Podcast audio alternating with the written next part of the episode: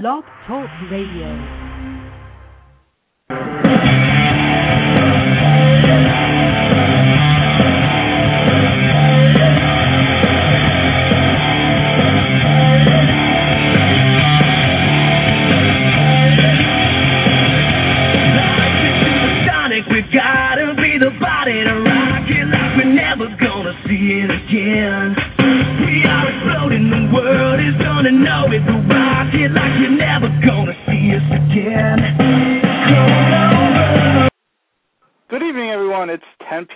Pure Gold is live and on the air for this Thursday night, February 17, 2011. One last PG show before we close out another great week. Welcome once again to the show that covers sports, life, and everything in between. We've got a lot to cover tonight, but before we begin, my name is Joe, just Business Buccino, and as always, seated in the lap of luxury, my tag team partner and co-host. David Gomez, aka DG, aka wait for it, wait for it. Daily grind. Daily Grind. We have reached Thursday again. One last show before we close out the week. How are you today, sir? I am doing fantastic, fabulous, just wonderful. JB and yourself, how are you doing? I'm doing good. It's you know Thursday. It's our you know. It seems like the the weeks fly by. I mean, we're already closing out the week, so you know we've got a lot to cover obviously tonight. But um, as always, Obviously. before we begin, let's give out that contact information, sir. folks. Our call in line, as always, 714-364-4721. Our email address, and folks, we need the email emails to come in. Keep them coming. PureGoldPG at yahoo.com. You can follow us at Twitter, PureGoldPG. Our Facebook, PureGoldPG. And as Evan Roberts told us on Tuesday, there's a lot of ways to contact us, folks. So please contact us, por favor. JB? Thank you, DG. Today is February 17th. It's probably um, the birthday of the, one of the most famous NBA players I've played of all time. Some consider him the best player of all time. Today is Michael Jordan's birthday. DG, did you know that? No, I did not. Actually, I had no idea that Michael Jordan shared a birthday with Pastor Ramirez. I had no clue. Oh, that's right. That's right. And uh, a very special, happy, and healthy birthday to Mr. Pastor Ramirez. Yes, yes, as always, Pastor Ramirez is a huge avid supporter of our show, and uh, we greatly appreciate his uh, kind support, and we wish him well on his 25th birthday. 26th, I believe. Yeah, well, you know, nobody knows his real age. Did you talk to him today? Actually, no, I didn't. I left him a, a comment on Facebook, and uh, I think there was about 857 other people who left Facebook comments. I have to admit, I have never seen so many comments on anybody's page for their birthday. It must truly have been a happy birthday. Yeah, I mean, do you know what he's actually doing at this moment right now? He's not sleeping or anything, is he? No, the man never sleeps. Um, I'm pretty sure that he is out to dinner with some of his uh, close personal friends, and uh, you know, of course, I had to turn the offer down because pure gold comes first. You know, I mean, this is this is it. This is my uh, my bread and butter right here, JB. So speaking of bread and butter, let's get down to it, JB. Let's get down to brass tacks, Yes, sir. folks. Yeah. The week is about to come to an end. As JB has said multiple times, it is Thursday, February the 17th. It's going to be a great show tonight. Every show, every Pure Gold broadcast is a great show. We're going to have Mr. Pyro Falcon joining us a little in a little while. We're also going to have our, our special, our other special guest of the evening, Mr. Gian Paul Gonzalez of 4-1. This man is solid gold, folks. He is going to be joining us uh, in a little while as well. We are just excited, ready to rock and roll on Pure Gold. So, JB, what shall we discuss first? Any suggestions, sir? I mean, we we we covered Raw, but I think we rushed through it. Um, you think that we Of should just we a little bit more in depth with Pyro? I definitely think we should do that. But before we get to that, folks, we're going to start out a little bit different today. Um, it's a segment that we like to call Smallville View. And, uh, you know, speaking of all that, before I get into our new segment, um, a little nugget that I'd like to share with uh, the PG audience. Folks, finally, and I mean finally, the actress for Wonder Woman has been picked. And this is not Wonder Woman, a live action movie, but this is actually a, a live action TV show. Adrienne Palicki, she's on Friday Night Lights, never seen the show, but uh, apparently she is almost six feet tall. So this is a great choice for DC's main superheroine. Um, I mean, for those of you who don't know, I'm not going to get into Wonder Woman history right now, but uh, you know, with Smallville coming to an end, they decided that they needed some way to um, kind of counteract that. NBC wanted, even though it's a different channel, but NBC wanted to capitalize on the Smallville audience because, as JB and I have discussed, Smallville's been on for 10 years, and that has been 10 solid years of good ratings, some great, some a little bit, you know, not as great, but always solid ratings, and they're trying to keep that going. The Cape sucks, so uh, they're trying to see how Wonder Woman's going to go, and they're going to greenlight that. But JB, what surprises me about this is, you know, the producers of these shows and movies they they think that fans are idiots and they think that we can't distinguish between a movie version of a character and a television version of a character. That's basically why Wonder Woman and Batman have never showed up at all in any way, shape, or form on Smallville, even if it had been just Bruce Wayne and Diana Prince. But JB, we are not stupid. We know the difference. We know that with the Superman movies coming out and all the Justice League and everything that they're doing, um, we can tell the difference but as this ties into Smallville, we have some amazing news. JB, would you like to share the huge news about Smallville? Well, yes, I would. But first, before I share this great news, I just want to mention that I did hear it from DG as well as somebody that we ha- will have on later on the show, Mr. Pyro Falcon. He did break this news to us via the Twitter. He tweeted it to us, and uh, for for months we've been talking about it. You really can't end the show without Lex Luthor and you know I don't know who actually got to him finally. If it was Tom Welling, if it was everybody, if it was the money, um, if it was the All you know the money. Learjet, if it was the Lear Jets, the limos, the women, maybe some women from Sirius Radio that Evan Roberts used to work with, uh, maybe. But uh, Who a, a- yeah, a certain Michael Rosenbaum has decided to come on for the last two shows. Obviously, the last show is a two-hour series finale, but that is good news for all Smallville fans that Michael Rosenbaum is back, DG, and he's back to end the series. you know, we talked about this on our last show, and I was I was upset because you know I really thought that he wasn't going to come on. I said to myself, how can this man? How can he betray his fan base? How can he go against the grain? How can he do? You know, there was a false report coming out actually that he wasn't going to come on, and uh, you know, we us Smallville fans were not happy. We were rather livid. Um, because as fans, you know, we want to be treated with respect. We want the actors that we helped make famous, really. I mean, what was Michael Rosenbaum doing before Smallville? Other than having a full head of hair, I have no clue because he's never been in any you know great movies or anything of that nature. I mean, he's a talented actor, no doubt. Not to take anything away from him, but it was upsetting and frustrating because you're sitting here, man.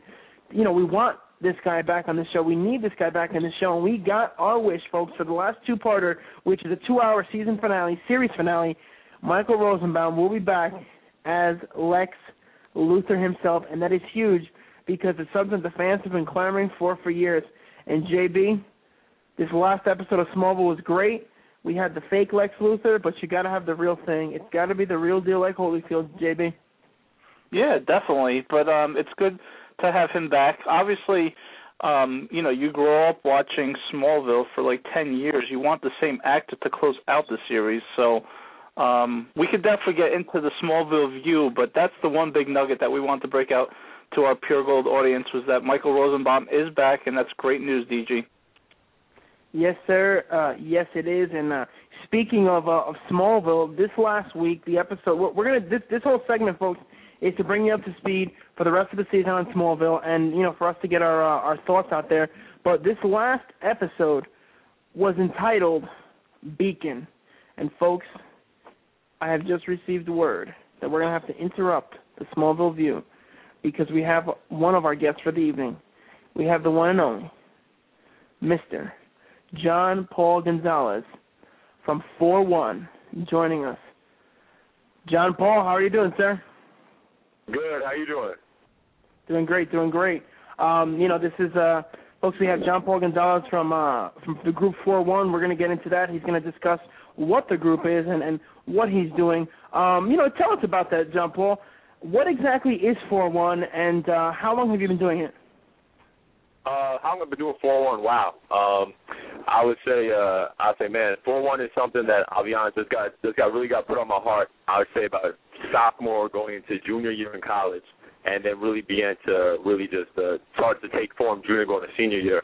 Um, I had an opportunity during my uh, in between my junior and senior year to actually go down and play uh play like a like a you guys know and one a little bit like the mixtape Yeah, and yeah. stuff like that. Okay. Well, I got introduced to that and was active in like in like one of the games. And it was you know it was a great it was a great environment, great atmosphere, that type of thing. But one of the things that uh that I saw is just there was we were using this game of basketball. And I'm you know I'm not sure if you know like where we're from you know in Paterson and Jersey City. Yeah, yeah, of course. basketball is more than a game. It's a, it's a lifestyle it's a lifestyle and we're using this game and, it, and it's great you know don't get me wrong it's entertainment and you know people love the crossovers they love the dunks but it really started hitting me just in, honestly just in my mind and in my spirit that this game could be used for so much more than just getting on the front page of newspaper or just getting a rep you know getting respect Yeah. with your game and it can be used to actually change lives. And that's something that I just really got put on my heart. And so what 4-1 basically means is we do everything for oh one. And the one is is Jesus Christ because he's given everything for us. And that's a that's a stance that we took. And it's my first of all to start with the vision I had, and then I slowly began to see that there were other players in the conference, even conference rivals like Ramapo College and William Paterson and Jersey City State University, that guys who shared the same vision of using ball for something bigger, something greater than just just a stat line, just a way to get you know overseas or in the league and we started coming together and we started going to places. And our first place we went to was a was a juvenile detention center where we played with the kids. And then afterwards we had to just sit them down and share them share with them the hope that we had that went way beyond the game. And it was just a really beautiful thing. That that's the first time four one got started and then went out to the went out to the streets literally to the jails and did our first presentation. No, that's definitely uh, awesome to hear because, you know, the truth of the matter is the youth of today, and you know, I'm a youth minister, so I work with a lot of kids in Paterson, and you know, from the Passaic area and stuff, and I know how it is. I know that it's not easy, um, you know, the high schools and the where they grow up. So they need something to look forward to, and I mean, there's a bunch of kids in my church who love basketball, absolutely love it. You know, we've been to some of the events and stuff, and, and I've seen you speak. But I wanted to, you know, again, ask that question to get a little bit more in depth for the audience out there that doesn't know what uh, what 4-1 is. Now, aside from you, Gian Paul, who else is in your group? Are there any guys who have uh, played professionally or even like college stars such as yourself? Yeah, um, you know, one of the first guys I remember. I'll never forget the day. It was a it was a summer in between junior and senior in the summer. I went to Newell Cologne, who was a top 25 high school player in New Jersey. Went to Ramapo College, and uh, went to him, brought him the idea. And he passed the idea on to Kwame Harding, who was a guard for Ramapo College, who actually his senior year he led the whole entire nation in steals per game, more than Division three, Division two, Division one, Duke, North Carolina, everybody. And then from there, they told that one of their best friends, Carlos Perez, who was actually a wide receiver for the Philadelphia Eagles two years earlier. He played down at Oh, the wow. University of Florida for the Gators, um, had a good career there, and actually was a was a wide receiver alongside of Terrell Owens. Uh, the year they went to the Super Bowl against the Patriots, I believe. Um, Okay. So he he joined it, and then guys, you know, they, they just it really just started to spread. Guys from here heard about it, other guys heard about it, and they're like, hey, wow, yeah, I want to use I want to use my you know my ability for for something great. You know, let me know when the next thing is. Let me know when the next event is. When when you go into the jail next, and it just it just really started to catch on to from the college levels. Um, most recently, we had had Todd Lober, who uh, actually his story is crazy. He was a basketball player at Ramapo College. He uh, he went on. He just started high jumping his senior year. He won the national championship for the high jump, and then never touched the football. He got picked up and he got signed to play with the Dallas Cowboys, then the New York Giants, then the Dolphins, and now he's looking back at uh, going and signing with the with the Dallas Cowboys again because Jason Garrett is the first one who recruited him, and now that Jason Garrett's the head coach of the Cowboys, he's looking to pick him Yeah, back up yeah. again. And Oh, he's like our dunk specialist kind of thing. So it's it's been crazy just the way God has allowed just other men and women too to come alongside and say, hey, I want to use this for something more. Gian Paul, Gian Paul, this is uh, Joe from Pure Gold. Um, do do, you, do people call you uh, nickname JPG by uh, GPG or anything? What's what's your nickname? Yeah, GP, GP, yeah, GP. usually, uh, yeah, GP works great, yeah. Cool. Um, I was just yeah, I was just wondering because that's a long name to say I was I, was, I was thinking it was either GPG or G you know GP. So good stuff. Good stuff. Yeah, yeah. Uh, can you tell us, can you tell us? Uh, I mean, we know that you were uh, an NCAA first All American. Can you tell us a little bit about the success that you had in college? Oh man, it was uh, I just say it was, it was a kind of a long road. It wasn't, you know, going in. I went to Messiah College, which is right outside of Harrisburg, um, Pennsylvania, and you know, there's a lot of different colleges I had to choose from going into college. Um, and there was a coach there. His name was Dave Manzer. Um, and the reason I chose Messiah College was, unlike all the other colleges, and I had about 29 different colleges to choose from, he really cared about me as a person first and a player second. You know, you know what I mean? Like you got the coaches yep. who are just there, and you know they, they they you step in their office and they're talking X's and O's or stat lines and stuff like that. And this guy straight up, he's like, you know, every time you come to me, I'm going to ask you how you're doing and then we're going right. to talk about how your game is doing. And from the start, he was just an awesome man of God, and and so I, I went to Messiah my first year, and you know I was blessed. I got Rookie of the Year for the conference. Um, I was second in the nation in field goal percentage at around 71 percent, and it was it was going really well. But that year, um, you know, it's not something I did not expect. Over spring break, they fired. And that wow. was that was a huge blow for that was a huge blow for me because that, he was one of the main reasons I went to the school. And you know, I, you know, I'm not going to say it was easy. You know, a lot of times I talk to a lot of college players, and I say if you ever think about transferring schools, it might be one of the hardest things you'll ever do, um, because right. it's, it's really tough. You got to get the release, and you know, the coach who was taking over for him, he really didn't want to let me go at first. It was, it was a really tough, it was a really tough time. But I really felt, you know, I just prayed about it, prayed about my family, and I really felt I was supposed to move on from there. Um, and so I left and I went to Montclair State University. And my sophomore year there, it's a, it's a different brand of basketball. It's, it's more East Coast. It's more rugged. It's more in your face. You know, almost like the East thing of the Eastern Conference, Knicks kind of thing. Older guys, strong guys, a lot more athleticism than the conference in Pennsylvania. And my first year was a bit of an adjustment. There was some there's some tough times, but I'd say those times are really things that that really brought me closer to to my relationship with God because it really it really tested like are you going to stand by what you believe or are you going to you know are you just going to give up and uh that's when I started Montclair State and then you know from Montclair State then after my first sophomore year junior year you know I put a lot of work into my game um really worked on it a lot with one of my teammates we'd get up every day at 6 a.m. and go to the gym before class and just everyday jump shots everyday ball handling and God, you know, God blessed it. And then junior year, going to senior year. Junior year is really things started taking over. Um, I would say the first, even the preseason game. You know, I remember the first preseason game we had against Stevens, uh, Stevens Tech down in Hoboken. You know, I, I dropped 40, and I've never dropped that much in my life. And I was like, whoa, this is kind of crazy. And then from then on in, there was just a streak there where I was getting about 35, 32, and for a little while there I was number one in the nation in scoring, and then by season's end I was third in the nation in scoring, and you know set a tied an NCAA record for free throws, 58 in a row um, over the course of seven wow. games. Like it just really, you know, it really started going another level, and I just make thank God because He gave all the talent for it. it. Took a lot of hard work, and it was it was there was definitely some trying times. Um, uh, if, if I had to think of one thing that really shaped me um, a lot both mentally and also physically is we had a game going into Lincoln University. Lincoln's from Philly, and they're notorious for having a lot of good players that go on to play overseas. And they had one guy, Kyle Mellor, who was actually 28, so he was an older guy. He came back and he was on the team, and he was leading the nation in scoring and also assists.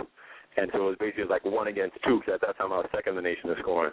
And it was like, you know, people were making a big deal out of it, and that. But what happened is a few days earlier against Kean University down in Union, I separated my shoulder. And it was like I was I was really distraught because if you ever had an injury when you play sports, one of the hardest things is knowing what you are able to do and then injury limiting what you can do.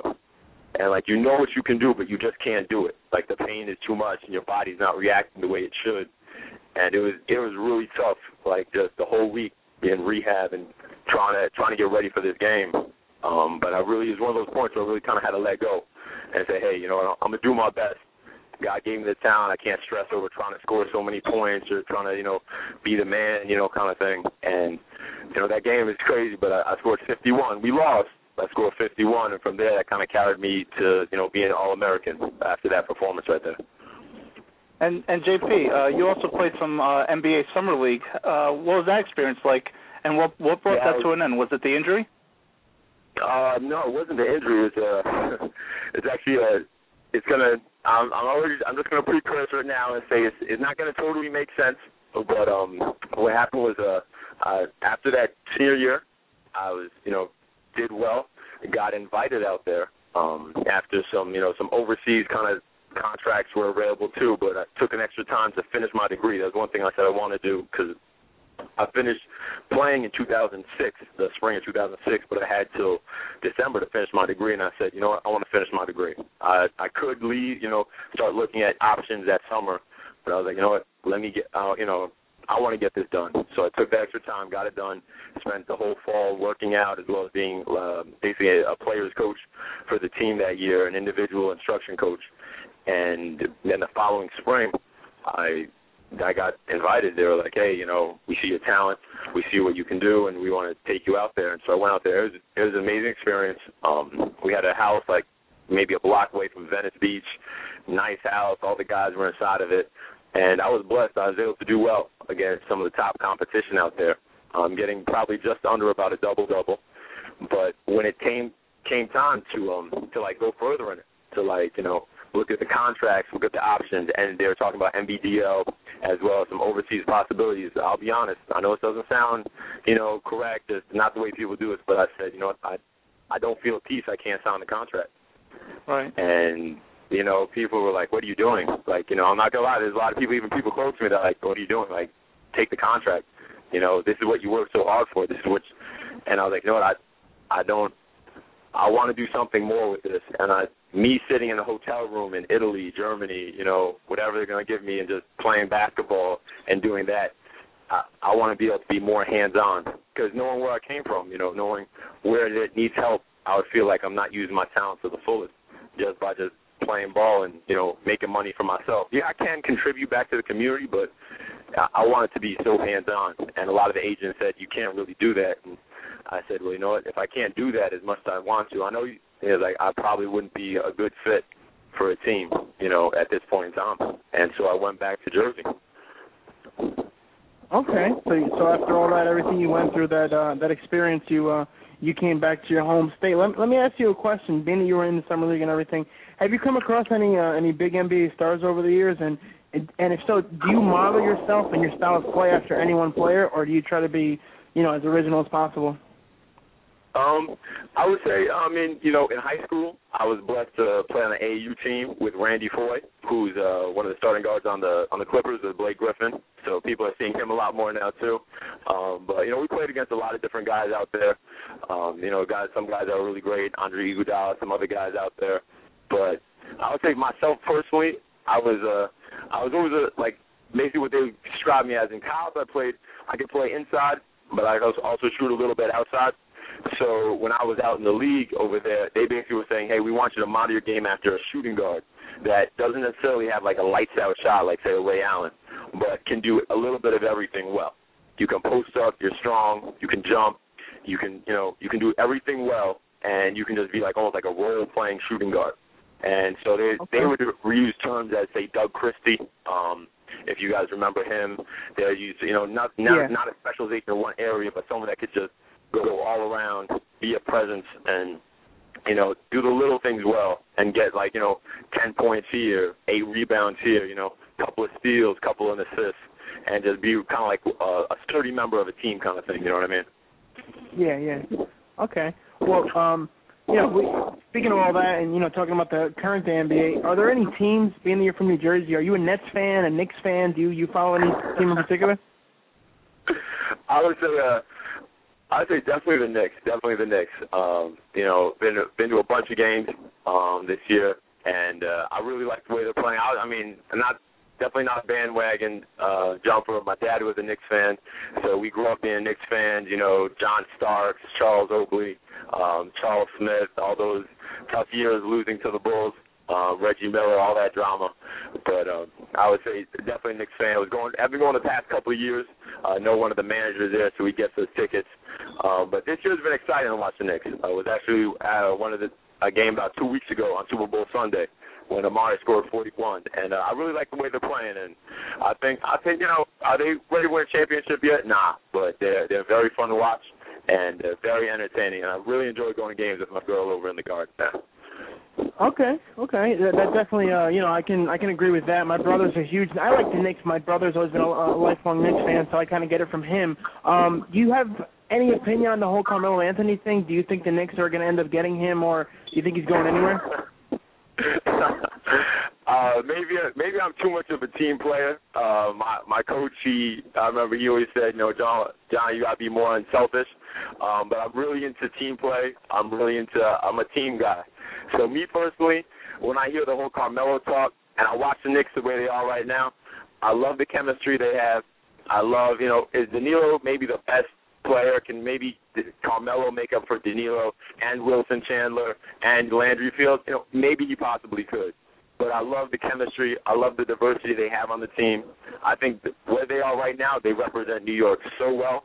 Uh, you know, I was telling my girls the other day, like, if they got Carmelo, I feel they'd kind of almost be selling themselves out you know, almost like the, like the Heat kind of did.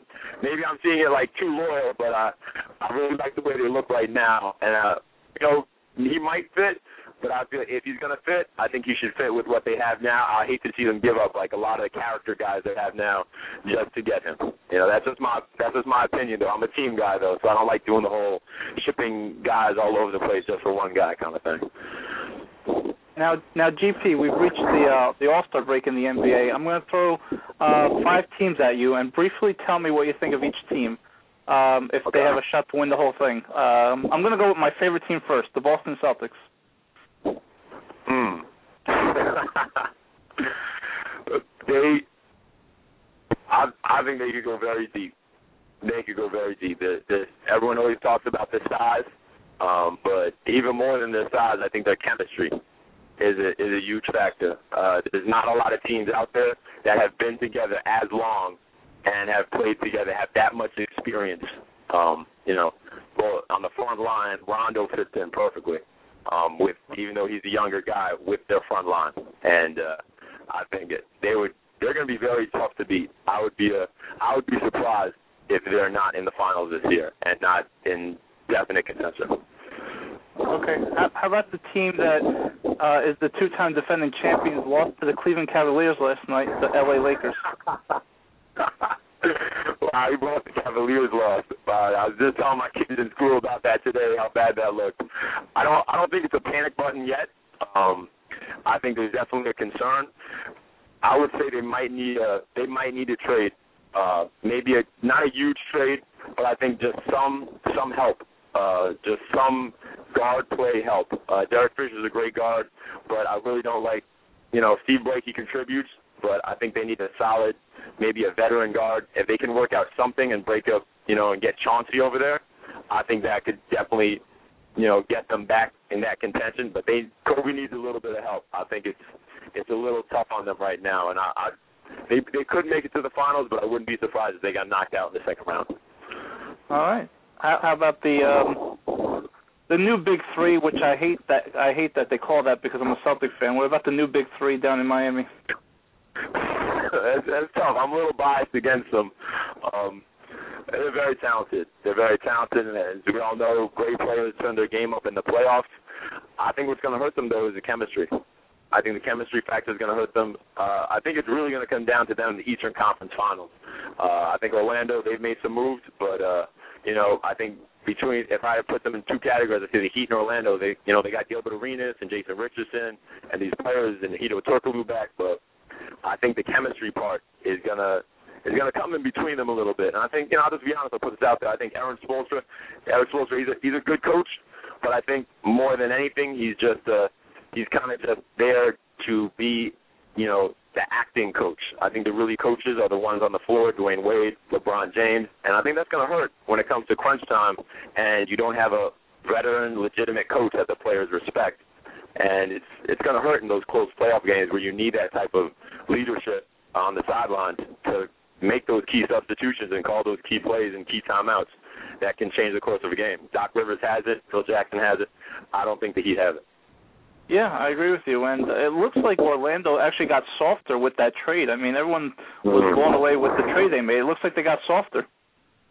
Yeah. Yeah, they. I think they definitely were trying to appease Dwight Howard, but yeah, Yeah. I think you're right about that. And uh, finally, the surprise team, not the surprise team of the West, but the team that's leading the West right now with only nine losses. What do you think about the San Antonio Spurs? wow, the Spurs, they're, they're surprising me. I mean, I'm watching them, and they're winning, and they're winning, um, and they're, they're continuing to do it. I guess the only one reservation I have with them is uh, kind of like, you know, once again, like I said, a lot of people, sometimes it's just about how hot you are, especially in April. And uh, it, maybe they found the fountain of youth down in San Antonio, and they can keep these guys regenerated. But I'm not sure if they're going to be able to keep up this pace and then go deep into the playoffs, those hard playoff series, seven games, you know, six games, with the type of, you know, with the type of, you know, kind of kind of age they have on that team.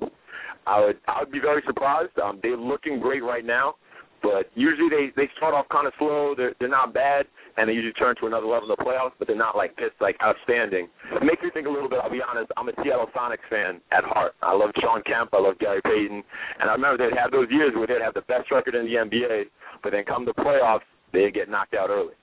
And I I don't want to put anything on them, but I could kind of possibly seeing that happen to the Spurs.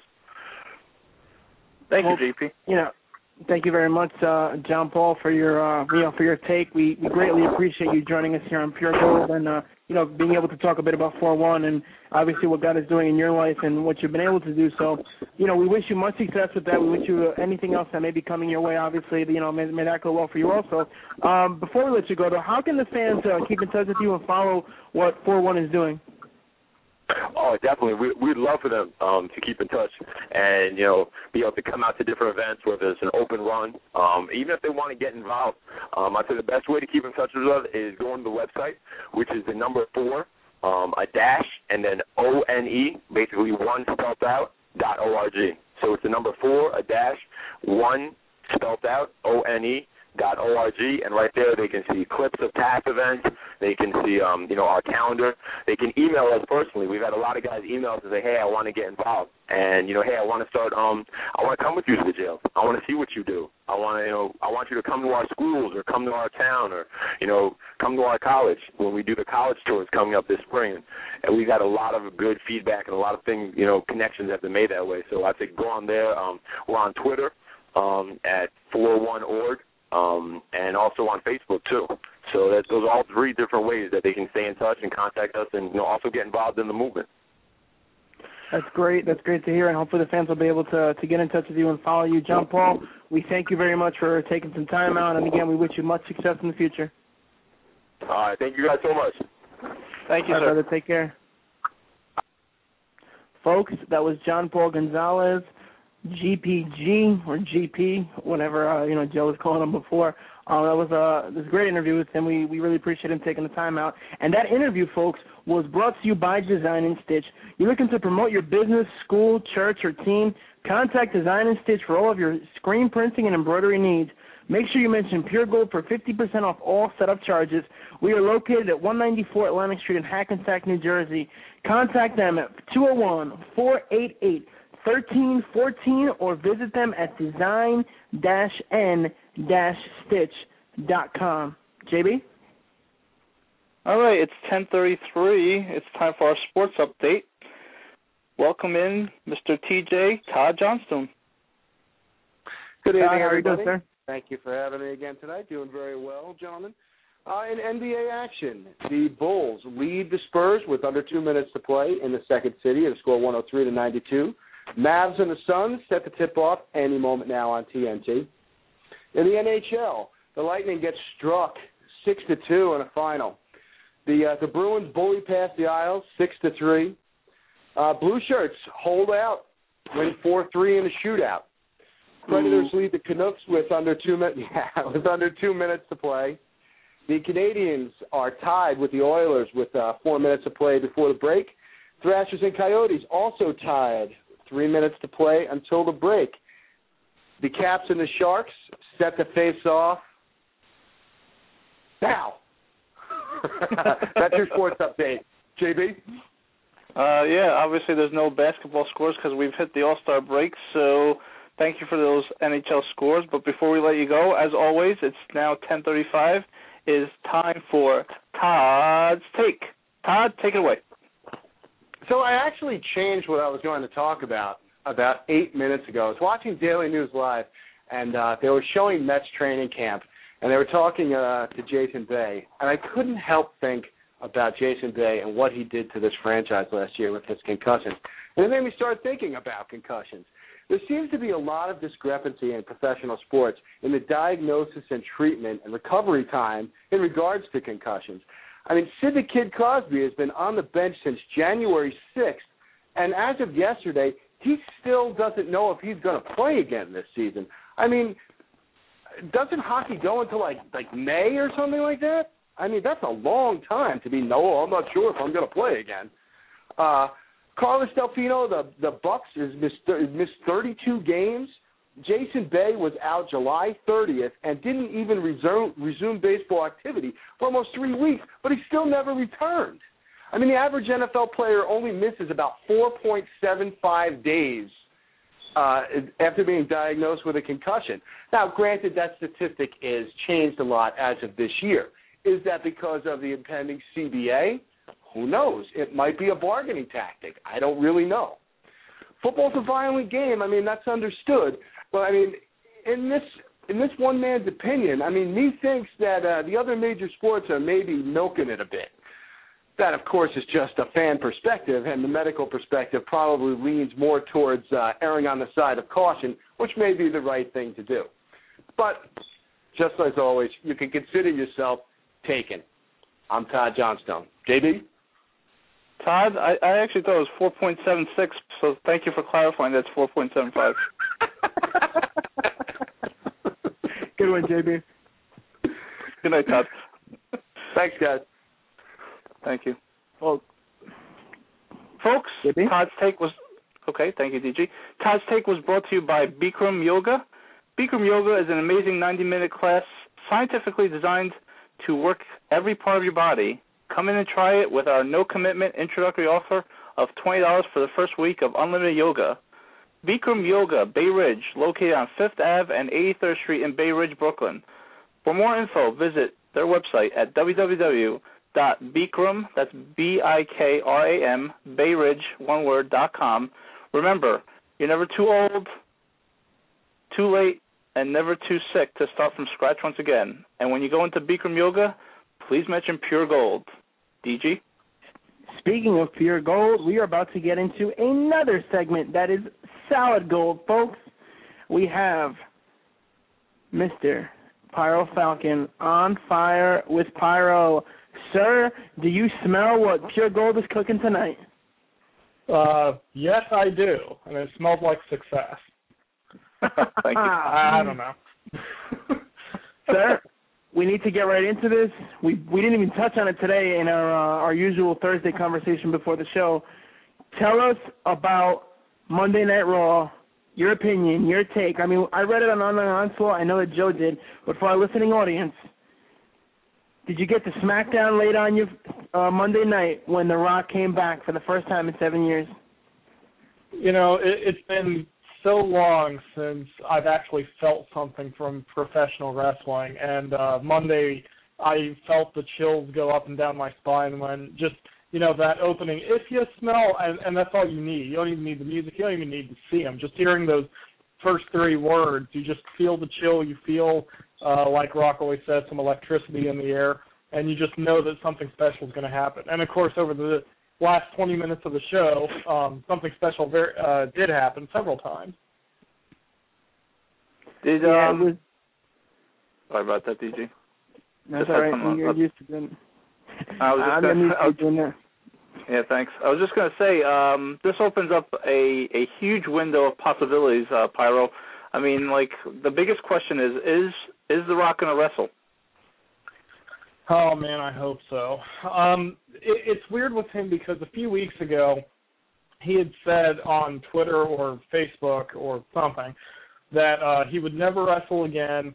But don't be surprised if uh, he shows up on WWE uh, TV or something to that effect. So he's on record insofar as much as Twitter or Facebook can be on the record. He's on the record as saying he'll never wrestle again. But the thing is, if you remember, uh, 13 years ago, well, 14 at this point, you know, Bret Hart said that he would never be in WWE again. He'll never come back, and you know, he winds up having a match at WrestleMania 26. It was, you know, a kind of a crappy match, but you know what I'm saying. Um, Yeah. so The Rock saying he'll never wrestle again. I mean, you know, you, you don't know. He might have even meant it at the time, but uh, if he was serious about what he said on Monday that he'll never go away, that he's here for the fans, then he won't be able to ignore those one more match chants. And um, especially with all the setup he's doing against Cena, I really hope he gets in the ring in that match. Whether it's a WrestleMania or some other pay per view, is going to go over so huge, and uh, every all, all the fans will love it. So, you know, he he says he won't, but I don't know. Bret Hart can come back after 13 years and hug Shawn Michaels. I think pretty much anything can happen in the. WWE. Yeah, that that's definitely a good point because the fact of the matter is the Rock the Rock's not 55. I mean, he's not even 40 yet and he looks in amazing shape better than when he left. And all those years of not wrestling, the fact is that when The Rock was there, he was never injured. That I can ever remember, The Rock wasn't out. The only time he was out was when he had some type of like pectoral surgery, but that wasn't even that was more cosmetic than anything else. So he was always healthy. He's done all these movies. He's still relatively young. His body has not had the wear and tear on let's say uh, Triple H has had, or even Austin when he was wrestling. I think the only guy who's really going to stay retired forever was going to be Shawn Michaels, unfortunately. But I'd love to see The Rock come back. I mean, Rock Cena, it's just too big of a payday to to pass up, and it would be an electrifying match, pun intended. I don't think they can do it for for uh, WrestleMania. But my question is this: If they were going to do it for SummerSlam, let's say, you know, to build up that pay per view, because The Rock can go do movies and come back, um, what do they do with Mania? I mean, is Cena going to lose against The Miz? Uh, Is The Rock going to be the special guest referee? I mean, what the hell did The Rock actually mean when he said, "I'm never leaving, I'm home," and all this other stuff? What do you think, Pyro? You know, that's the thing. I don't know, and that's what I like because we've we as wrestling fans have come to expect a certain uh ebb and flow to the way stories go, um, and, and different matches that come up, and the even matches themselves are formula nowadays. The fact that I don't know what's going on is really, really exciting to me. Um, the worst case scenario is that The Rock is uh, was just paying lip service to the fans that he isn't ever going to be in the ring again. And in my um, article for Online Onslaught, I had said that if that winds up being true, if The Rock is you know one and done, then he's going to lose some credibility. And since I wrote that, I think I've changed my mind because Rock uh, can't lose credibility at this point. He is one of those guys. He could probably screw us over as fans, but then disappear for five years, come back, and we'd still love him anyway. Um, but after what he said, uh, he made a lot of implications that he's, you know, going to be a part of the company for a while at least. And I, you know, I don't know if that means he's going to suddenly become a GM somewhere. I don't know if that means he'll write for WWE.com, or best case scenario, he's actually back as a competitor. Even if he works a sh- uh, like Shawn Michaels or Undertaker like schedule, I mean that's better than what we've got going now.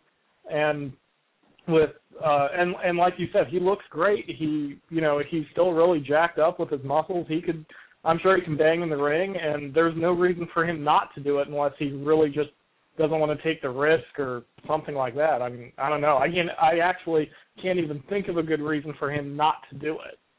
So I, I'm Right. really hoping he does. I really do. Now, I, I think you hit on it on your in your article, Pyro. But um, two things that I want to mention to you, and uh, maybe you could explain to our audience a little bit more in depth, is that you know The Rock basically emasculated John Cena, you know, which is the WWE's biggest star right now. He basically, you know, made fun of the whole "you can't see me" bit, and that was great. So now you you you plant the seeds for potentially John Cena going heel finally. I mean, we've talked about it many times where the WWE probably missed an opportunity where they could actually make John Cena heel.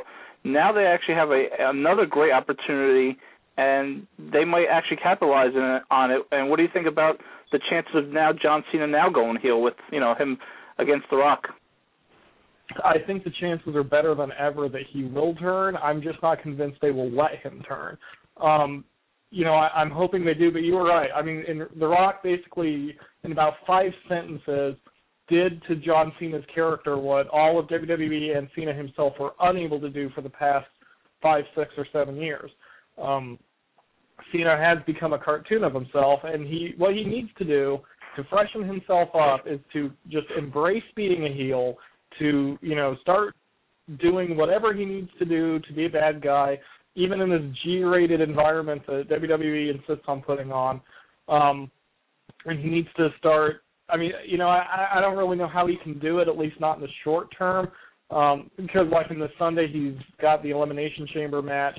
You, you can't really bring in uh, weapons or whatever to get some cheap heat, but he's got to do something. And if if WWE insists Randy Orton is the number one good guy, and it seems the fan, most fans agree with that, Cena should do whatever he can to pick on Orton, to do cheap heat, to I don't know, just to do anything that is you know the stereotypical heel. It, it can only help his character at this point. Um, I, I saw that what was really interesting during the uh, Rock promo.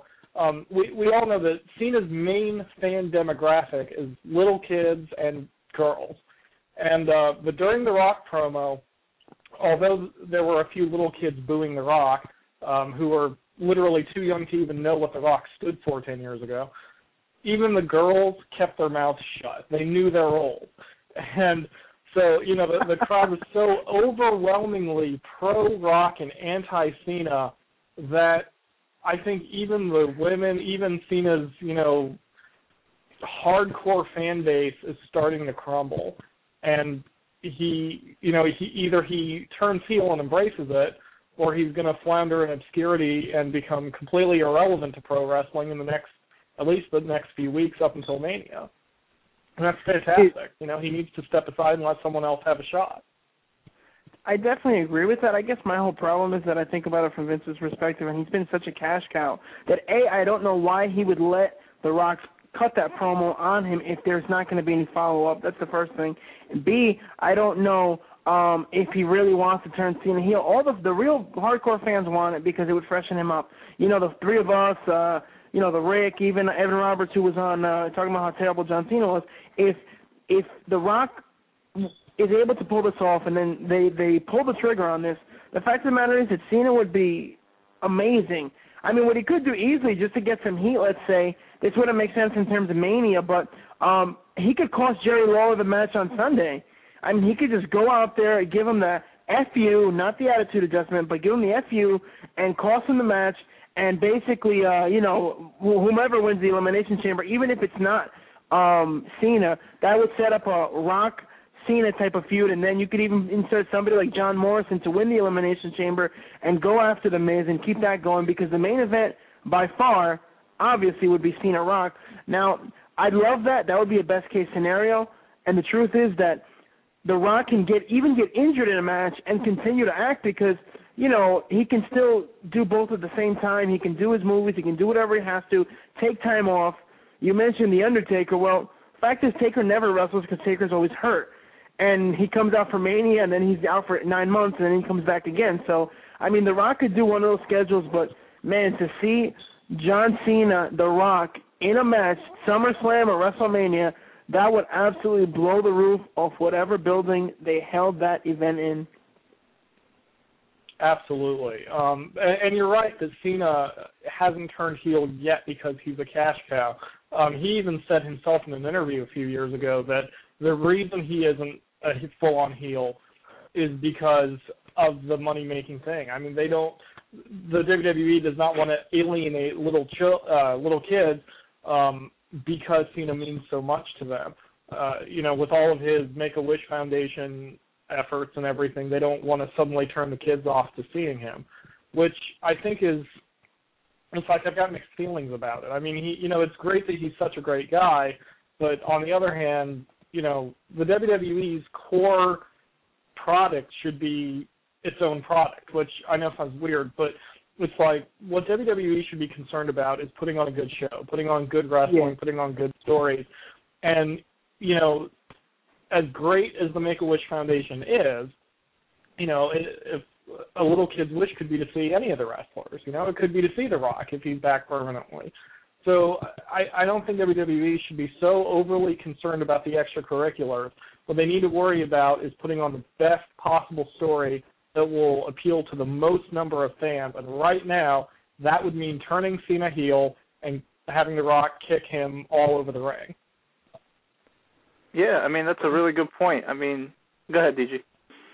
No, sorry. I just wanted to say one thing. Um, you know, the fact is that what what Rock did on Monday was amazing. We loved it. It was one of the best segments in Raw in years, and there's just no doubt about that. But did The Rock basically show us how crappy the current product is? And if it's just a one and done and he shows up at Mania, what does that say about the WWE that they can get The Rock back for one, you know, two time thing and then that's it? I mean, let's be realistic here. Is The Rock, you know, is that promo just going to be a microcosm of how wonderful wrestling was in the Attitude Era and how terrible it is right now?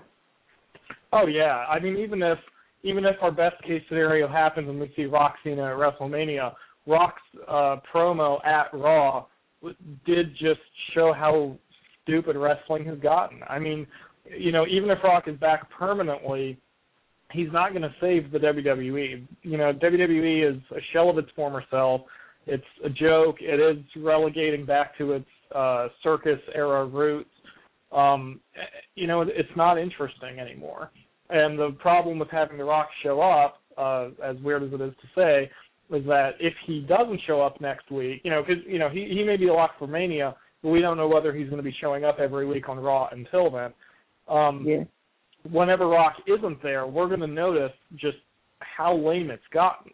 Uh, you know, some of the guys can can cut promos and are entertaining, like you've got the Miz, you know, but overall, just the the, the company overall is just so bland anymore, and it stinks. And yeah, The Rock reminds me of it. Um, or you know, The Rock doesn't remind me of blandness. He reminds me how good it could be.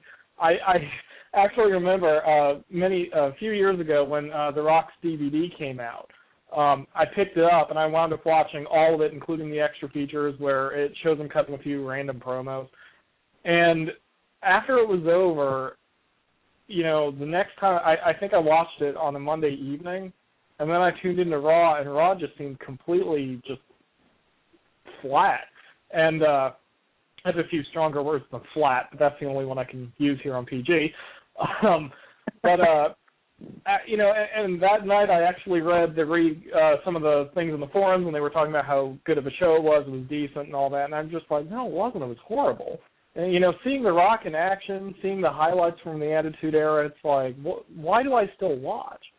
It, it's I don't know. It, it's weird. I don't I don't know why I uh, can't get off the drug. But your uh, guest on Tuesday had talked about that. That wrestling is kind of like a drug that we're hoping to kick, and the way it is now, most weeks in and out, I do wonder if I can kick it someday. But you know, but you know, we're fans for this kind of thing with The Rock coming back and you know, e- even if he does nothing except, you know, the bare minimum amount of effort at WrestleMania 27, um, you know, it'll be worth tuning in for that.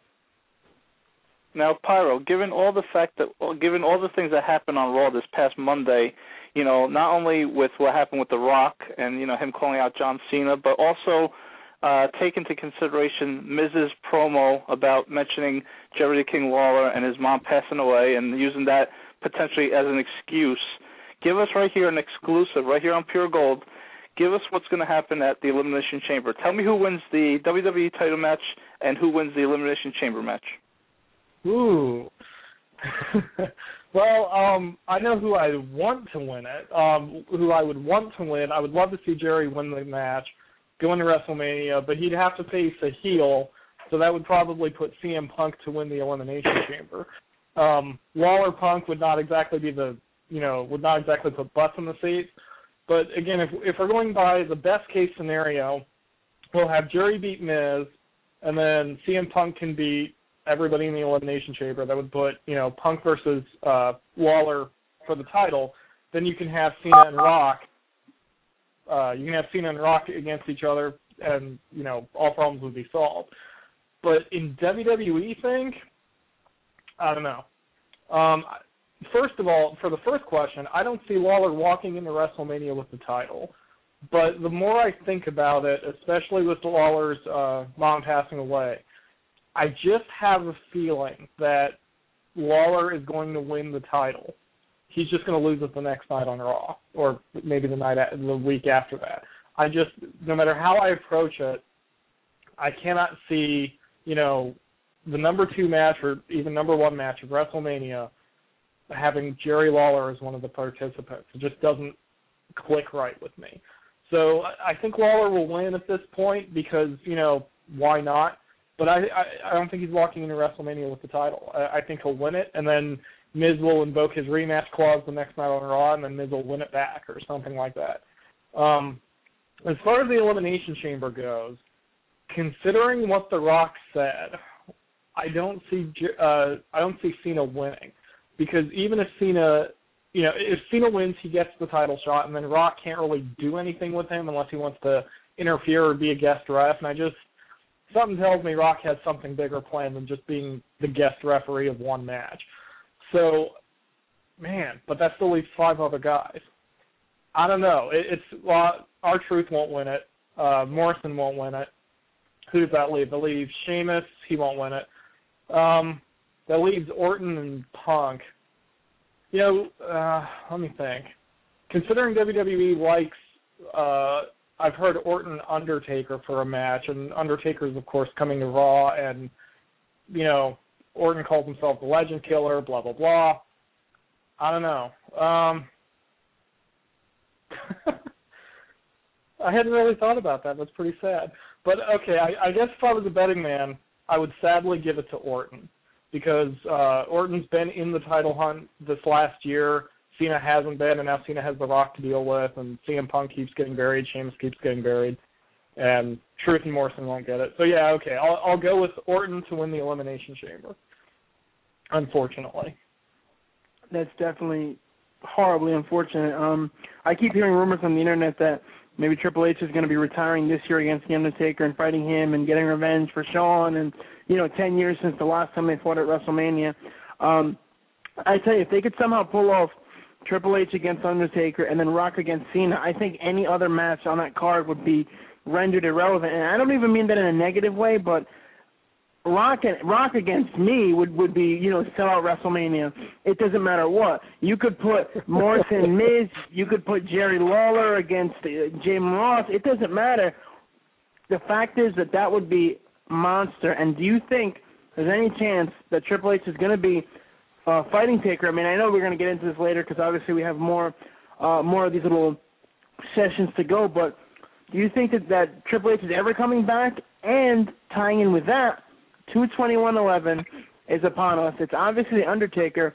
Do you think there's anybody else outside that stupid house, or is it just the Undertaker being weird and being in two places at once? I don't know what they're doing with that whole thing. Um, I don't know. Uh, I mean, I don't really put much uh, stock into those. Um, I don't know what you call them. Um, you know, the video packages, the hype videos. I don't really put much stock into them. I, I don't know, unless the whole thing is some sort of massive, weird, bizarre reverse tease, and Sting's going to wind up walking out along with Undertaker or something crazy. I, I think it's just you know some art director going a little nuts with his you know ten seconds of fame on a video package. I, I think the video is meaningless. I really do. Uh, um, he might Undertaker might try to say something about that was the house he grew up in or whatever. I don't know. I I just I, I put no stock into it whatsoever. Um, I think it's just a silly little video that has no meaning to anything. But as far as um Triple H goes, I know Triple H will be back. I mean, he he can't stay away. This is a guy who uh has also gone on record as saying he's never going to leave it, but uh Triple H seems to be the one guy who actually is going to keep his word about that, about never leaving WWE and always being a part of it. I see um definitely Triple H as being one of those guys who's going to stay in it way too long and he's going to wind up uh breaking down eventually uh, way after, you know, like he, he'll be the next Hogan or Flair or something. And, and you know, I actually do mean that in kind of a good way because um, I'm one of the few of the so-called internet wrestling community that uh, does not dislike Triple H. I think he's a fine guy. I think he does well whenever he's there. I don't see him going Yeah. away. I mean, he he may be hurt, and he may uh contemplate retirement. But even if even if Triple H comes out, says he retires, and does the whole Ric Flair going away thing, I think he'll be like Ric Flair and just get right back into it after another year or two off. You know, yeah, he's not going away. Um, but I haven't heard anything more specific about when he's coming back. So for all I know, he'll be back next week with Taker too. You know, you never know. I would find it odd if Triple H is fine, you know, healthy, and he doesn't come back in time for WrestleMania because uh, Triple H has been rumored to be coming back all the way since uh, Survivor Series, I think, last year. Yeah. So Yeah, yeah. yeah, I, I figure Triple H will come back soon, um, real soon, before WrestleMania. And in fact, if he comes back uh, this Monday or next Monday, um, he'll have enough time to to uh, establish some sort of feud with either Undertaker or Sheamus. Because you know, if if Undertaker, no matter who Undertaker faces at WrestleMania, anyone can challenge him for the streak, and the storyline writes itself, and you don't need months and months of build up. And um, if uh, Triple H comes back soon and wants to feud with Sheamus, you know that storyline has written itself. It's been written for a year, uh, so you know there, there's little build up that needs to be done for that too. So yeah, I'm I- I'm looking forward to Triple H coming back. I don't see why he wouldn't, unless he's gotten hurt again we don't know it. Maybe he got hurt on the chaperone, or he got run over by the bus. That's always possible that he got hurt on the set of the Chaperone. But as always, Pyro, we appreciate your time, and we will be talking to you next Thursday, sir. If, if uh, you know your schedule permits, you know, busy man that you are. We'll talk to you soon. Uh, all right, thanks guys. Thank you, sir. Well, that was on fire with Pyro. JB, now that we have uh, our wrestling talk out of the way and our basketball talk, can we go back to Smallville View? Yeah, we can. Sure. Thank you, thank you for uh, you know giving me permission, um, folks. As always, this has been an action-packed show, and we need to get back to the action-packed show, Smallville.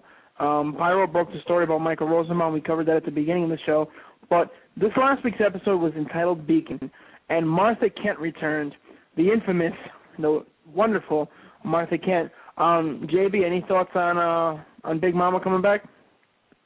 it was definitely good to see you know Martha Kent return back to the uh the farm so to speak and uh you know basically give some more reasoning why she came back uh you know the last couple episodes she hasn't really you know explained herself and I thought she did a good job they did a good job with her this this episode I, I definitely agree with that. I mean, it's always nice to see Martha back. Um, you know, unfortunately, they only have her back that one episode. I don't think she'll be back again. But you know, I always thought that in her case, they should have kept her on in a recurring role and not maybe not a regular, not every episode doing her thing, but to come back twice in like four years is you know kind of stupid. But you know, whatever. It's TV and she's busy.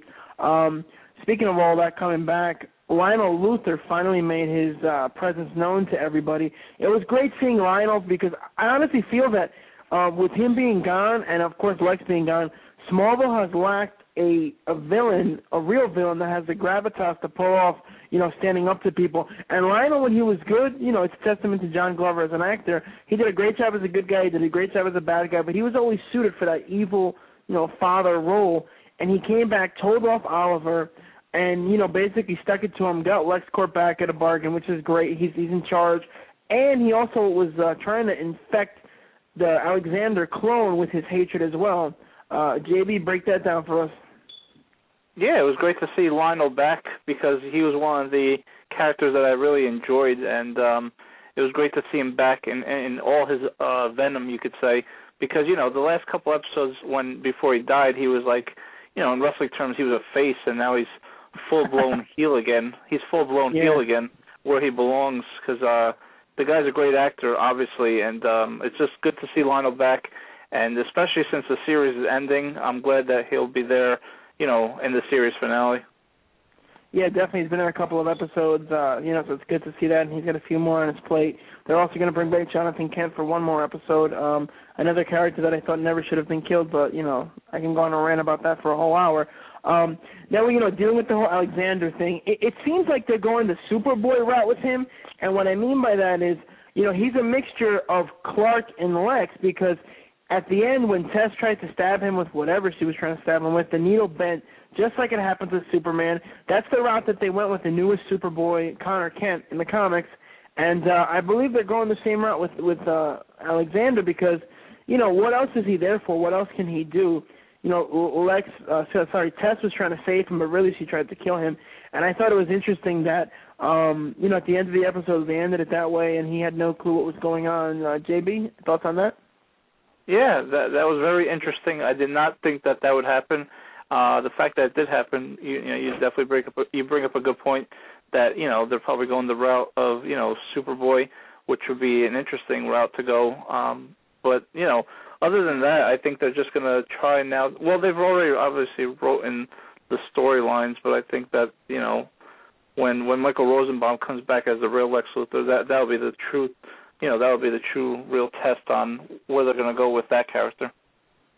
Definitely, definitely. Um, you know, folks, it was a great episode of Smallville, one of the best by far. I would have to say, um, you know, last week's episode. I, I know you liked it, Joe, but a couple of people didn't like it, and I mean, not not the week that just passed, but the week before that.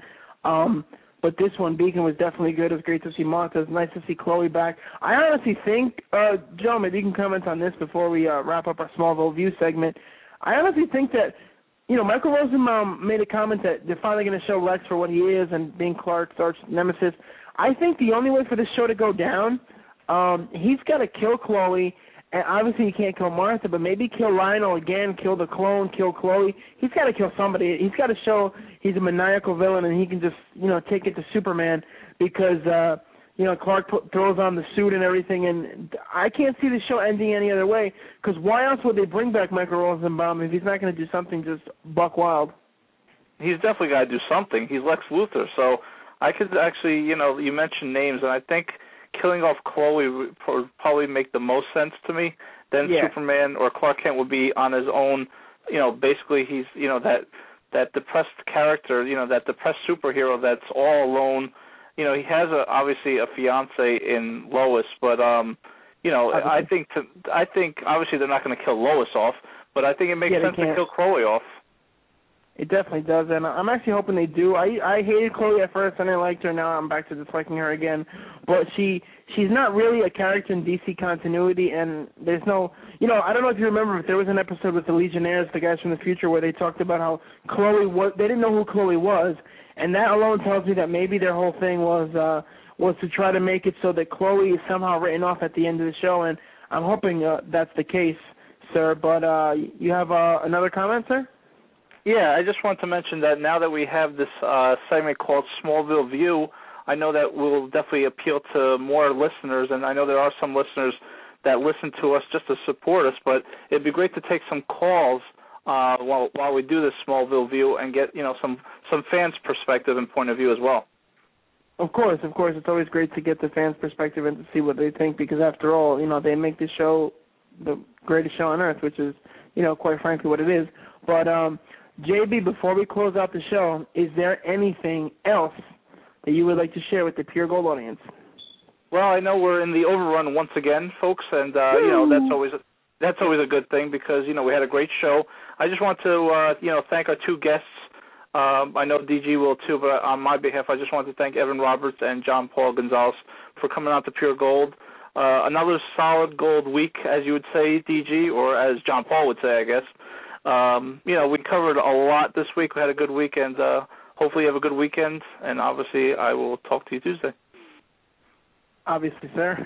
I have a feeling that we'll talk before Tuesday, but um, sure. you know, folks, next Tuesday, February 22nd, we will have Mr. Justin LaBar of WrestleZone.com and Chairshot Reality joining us for a special segment. Uh, you know, we're going to have him as our as our guest that day. We're going to get his thoughts and uh, see what he thinks about what's shaping up to be an interesting WrestleMania. We'll see what happens in terms of the Elimination Chamber, and we'll get into all that with 221 uh, 11, you know, the, the night after. So it should be definitely good.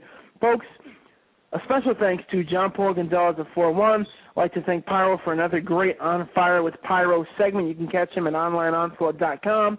Thanks to our, uh, you know, our producers, Fitz, the man, the myth, the legend. I'd like to thank Todd for our sports update, and of course, the one and only Todd's take. Uh, we, before we go, I'd like to wish again Pastor uh, Ramirez a happy birthday, 25, 30, however old he is. We're not sure. Possibly nobody knows. And of course, folks, I cannot forget our one and only board op, Kelly, the lovely Kelly. Remember to tune in next Tuesday night at 10 p.m. Eastern Standard Time. Woo! And folks, before I finish, we'd like to thank Design and Stitch and Become Yoga for sponsoring the show. Beautiful as always. For JB, this is DG of Pure Gold reminding you to always woo keep it PG. Good night, everyone. Woo woo woo.